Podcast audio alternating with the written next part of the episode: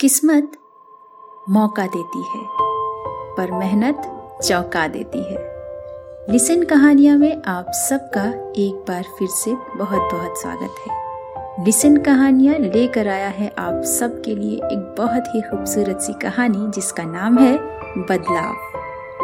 एक बार एक गाँव के सभी लोग सूखा पड़ने की वजह से बहुत परेशान थे।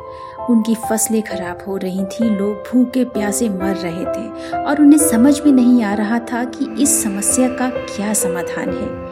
समस्या का समाधान जानने के लिए एक दिन वो लोग गाँव के महात्मा जी के पास गए। लेकिन महात्मा जी के पास भी इस समस्या का कोई समाधान नहीं था। गाँव वाले थक हार कर, निराश होकर सिर्फ़ और सिर्फ़ ईश्वर की पूजा पाठ में लग गए। दिन रात वो ईश्वर की पूजा पाठ करते रहते थे। ईश्वर गाँव वालों की पूजा पाठ से प्रसन्न हो गए और उन्होंने अपने एक दूत को उस गाँव में भेजा। उनके उस दूत ने गाँव में जाकर लोगों से कहा कि यदि आप लोग रात के अंधेरे में गाँव के पास बने उस कुएँ में एक लोटा दूध डाल दें, वो भी बिना देखे। तो अगले दिन बारिश ज़रूर होगी। आपके गाँव में पानी आ जाएगा।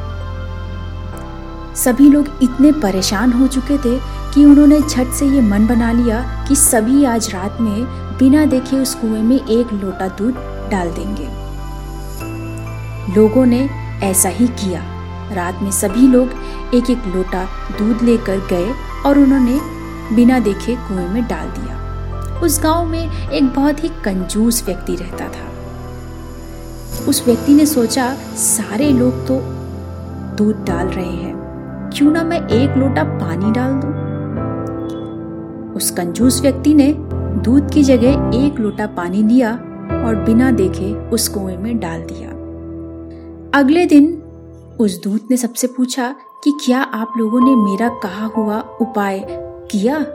तो सभी गाँव वालों ने कहा हाँ हम सभी ने आपका बताया हुआ उपाय किया। सभी लोग दूसरे दिन गए और अचंभित होकर उन्होंने देखा कि कुएँ में पानी भरा हुआ था। रात में उन्होंने दूध डाला और सुबह वो पानी में बदल चुका था। ऐसा इसलिए हुआ था क्योंकि उस गाँव के प्रत्येक व्यक्ति ने एक लोटे दूध की जगह एक लोटा पानी डाला कुछ इसी तरीके की गलतियाँ हम आज के ज़माने में भी करते हैं। जैसे कि हम ये भूल जाते हैं कि बूंद बूंद से ही सागर बनता है। अगर हम अपने देश की उन्नति चाहते हैं, उसमें बदलाव लाना चाहते हैं तो सबसे पहले हमें खुद में बदलाव लाना पड़ेगा। हम अगर अपने अंदर बदलाव ले आते हैं तो हमारा देश बदलाव की ओर अपने आप ही बढ़ पड़ेगा। शिकायत करके समस्याओं से बचा नहीं जा सकता, लेकिन ज़िम्मेदारी उठाकर समस्याओं को कम ज़रूर किया जा सकता है। आई होप कि आज की कहानी और उसमें छिपी हुई सीख आपको पसंद आई होगी। Thank you for listening listen कहानियाँ।